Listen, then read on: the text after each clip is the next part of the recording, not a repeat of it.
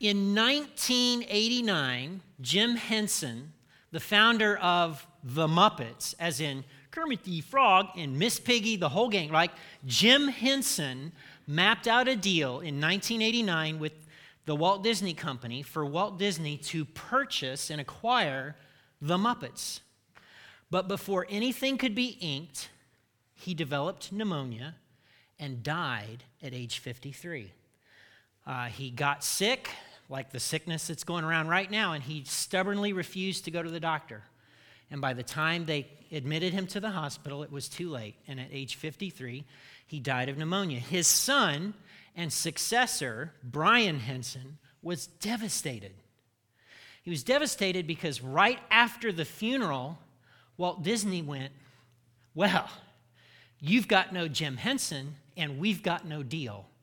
And they walked away. So now you're Brian Henson and you're the CEO of Jim Henson Productions, and you got no deal with Disney, and the voice of Kermit has just died. He was devastated. But this is what he said about that time. He said this, and I put the quote up there. We're taught, we're taught to get even, get justice. That can become your purpose in life, but that, that wasn't my father's way. I remember when I was eight or nine, someone stole my father's camera and wallet from the trunk of his car in a New York City parking garage. He just said, I guess they need it more than I do. He closed the trunk. We drove home. He never mentioned it again. Now, Brian Henson had every right to be mad at Disney World. You know what he chose to do? He chose to forgive and move on with his life. Ironically, 15 years later, Walt Disney made a deal with the Jim Henson Company and acquired the Muppets and brought Kermit into the larger Disney princess family. okay? When he was asked if he had learned anything, Brian Henson said this Well, my father did. He stopped leaving cameras in his trunk when he parked in New York City. In other words, there's a difference between forgiveness and trust. What do you do when you're mad at someone? What do you do when you're upset? What do you do when they've said something, they've done something, they've taken something from you? Are you quick to forgive, like Brian Henson? Did you have an absentee dad who didn't show up at all the right events or who bailed? Did you have a mom who is the perfectionist mom, right? You come home with seven A's and one B plus. And what's mom want to talk about? Hey, what's this B plus, honey? Did you not turn something in? Did you not study for the test? And you're like, Mom, you know, okay? Uh, did you have a brother or sister who got preferential treatment? You know, they got a limo for the prom and you got a used dress. I mean, consignment, consignment store. It's not the same as used, right? Did you have someone cheat on you? Betray all the things that you pledged to one another? Has someone gossiped about you or been mean? What do you do when you're wronged? Are you like this bumper sticker? I don't get mad, Pastor Max. I get even. And I feel much better. okay? Is that, is that how you roll? I hope, I hope, especially after last week, you will reach a point where you will consider forgiving the other person. I hope. Last week, I made a case that forgiveness is a decision. It's a decision that we make. We decide that somebody who's wronged us, somebody who's taken something from us, doesn't know us anymore. And, and that decision takes time and effort, right? We talked about this last week. It takes time and effort.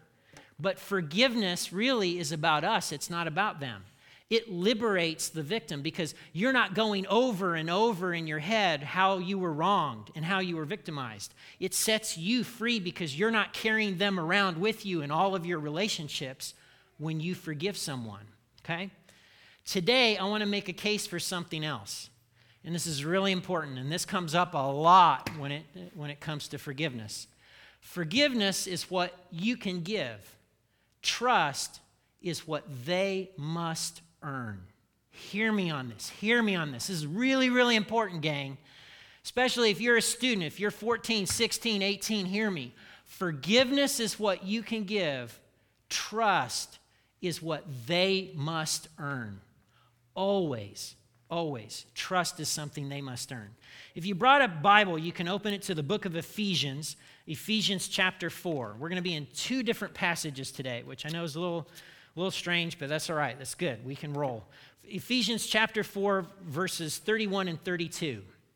And we'll start on start in with verse uh, 31. Get rid of all bitterness, rage, anger, harsh words, and slander, as well as all types of evil behavior. Now, it was common in the ancient world to list virtues and vices in sets of three, or sets of five. Boy, I need some more recovery time. okay, it was common in the ancient world, let me try this again, to list virtues and vices in sets of five. okay? And Paul does that bitterness, rage, anger, harsh words, and slander. But Paul, being Paul, throws in an extra one, as well as all types of evil behavior. Thanks, Paul. Well, I'm glad that's settled, right? Just get rid of it. Get rid of anger, bitterness, rage. Just get rid of it. Toss it out the car. All right, we're done. Just get rid. We'll pray now. Jesus, thank you. Right now, isn't there part of you that goes, "Come on, Come on, give me a break. What kind of advice is that, Paul? I'm sorry, it took me months and years to get this anger and bitterness ramped up because of what they did.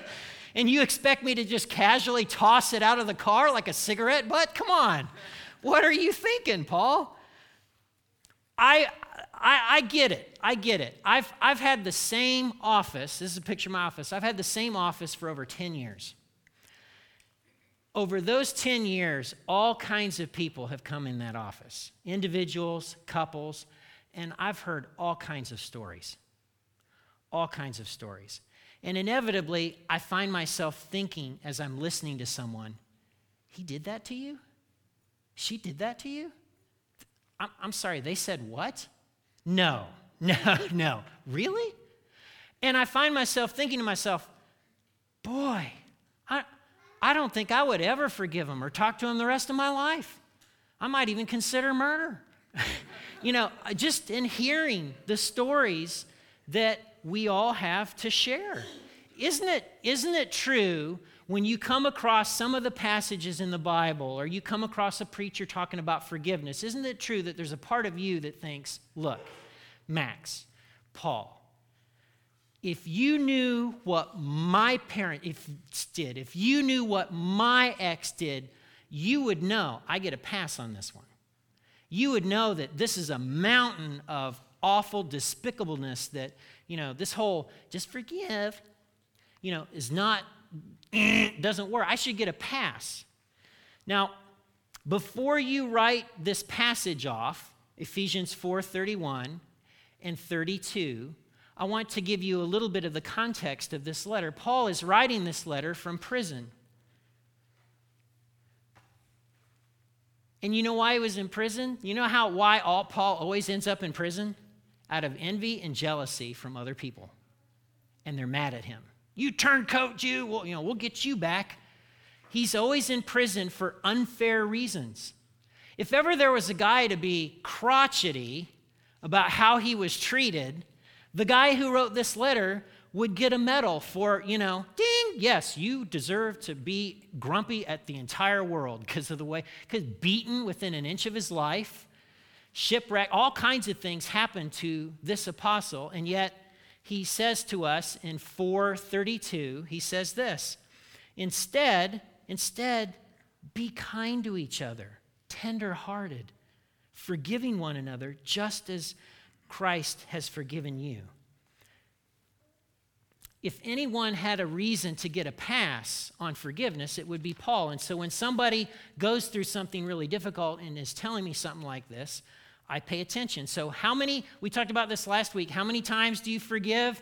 Kind of as many times as it takes.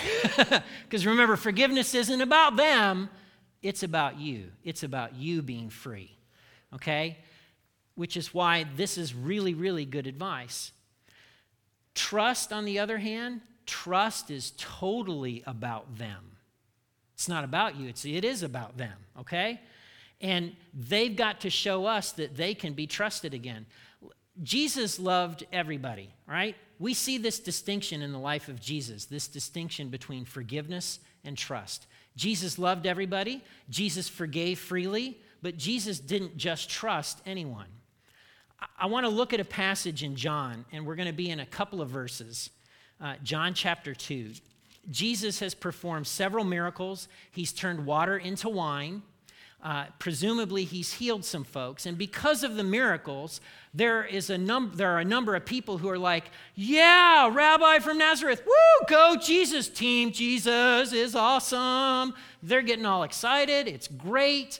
And so, this is what John tells us about that moment. Because of the miraculous signs Jesus did in Jerusalem at the Passover celebration, many began to trust in him. But Jesus didn't trust them because he knew human nature. No one needed to tell him what mankind was really like. It's the same Greek word used. In essence, it's saying they believed Jesus but Jesus didn't believe them. They trusted Jesus, but Jesus didn't trust them. He knew, riding into Jerusalem, Oh, Hosanna, blessed is he who comes in the name of the Lord. And then a few days later, crucify him. He didn't need anybody to tell him. On one moment, the God squad shows up with their tassels and their robes and their talit and everything, and they've got their act together. Oh, Rabbi, we know you're a good teacher. Tell us. And then behind closed doors, he's a blasphemer. We got to get rid of this guy. Blasphemy, right? He knew human nature. He knew. And so he didn't need a lesson about backstabbers. He didn't need a lesson about people being fickle. He didn't need a lesson about people being two faced. Jesus knew. This same Jesus is uh, gets to a point, he's on the cross, he's being crucified, his life is literally eking out of his body, and he forgives the people who've wronged him. Remember, Father, forgive them, for they, they don't know what they're doing. He doesn't then, at that point, turn to the women who are weeping at his feet and say, Now, see all these good people around here? I want you to hang out with them. I want you to give them a second a chance, right? These are good folks here. he doesn't do that because he knows, right? I, I want to walk this out with a couple of practical things. You can forgive someone without necessarily trusting them. Let's assume that you come into some money. Aunt Gertrude dies, and you decide to take a trip to the Virgin Islands, all right? And while you're gone, you have your neighbor watch your house. Seems like an obvious thing. They live next door, they seem like nice people. And while you're gone, your house is robbed. Now, you didn't tell your neighbor this, but you installed security cameras. And sure enough, do you know who comes in and robs you? Your neighbor. and when you're reviewing the tapes with the cops, you're like, my neighbor did it. Now, you might get to a point, right, where you forgive your neighbor. Are you going to ask your neighbor to house sit for you again? I sure hope not. if your answer to that question was yes, you need to make an appointment with me this week, okay? right? No, no. Trustworthy people are trustworthy because they can be trusted. When somebody comes into my office and says, Pastor Max, my boyfriend abused me, I, I will say to them, if the, if the time is right, look, at some point you may want to consider forgiveness. But uh, in the same breath, I'll say, now, uh, you should cut off this relationship, have no contact. And I'm calling the victim's advocate's office right now through the sheriff's department, you know, and I'm a pastor and I'm making that call, okay? So forgiveness and trust are not the same thing. This is a simple message, but I, this is so important when it comes to forgiveness. And, and I want to flesh this out, but I, I want to ask a question first. Who are the trustworthy people in your life. These are the people who have integrity. These are the people who do what they say. These are the people that you can count on. These are the people who are not lying to you all the time, all right? They're consistent, they keep their promises. Who are the trustworthy people in your life, right? And then, secondly, who needs to earn trust? Who are the people in your life who maybe need to earn some trust back, who need to rebuild trust.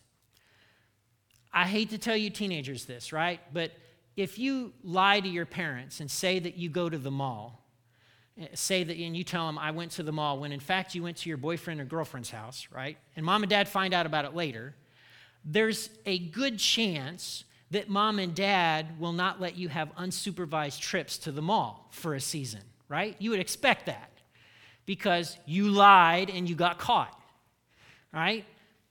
Uh, if a spouse cheats on you, you may decide, you may say, you know what, uh, we're going to work on this, I'm going to stick it out, we're going to work on this together. But you may say to the spouse who cheated on you, I'm going to have total access to your phone. I'm going to be seeing all your emails. I'm going to have the logins for all of your social media accounts, right? And, and you wouldn't be crazy to ask those kinds of things. Here's, here's what often happens in a, in a setting where you've got a spouse who's been cheating. So the, the, the spouse who's been cheating, it, it hits the fan, boom, they've got to confess. There's this moment, and the, the victim, I'll use that word, but I don't like that word, the person who was, didn't cheat says, I forgive you. Okay?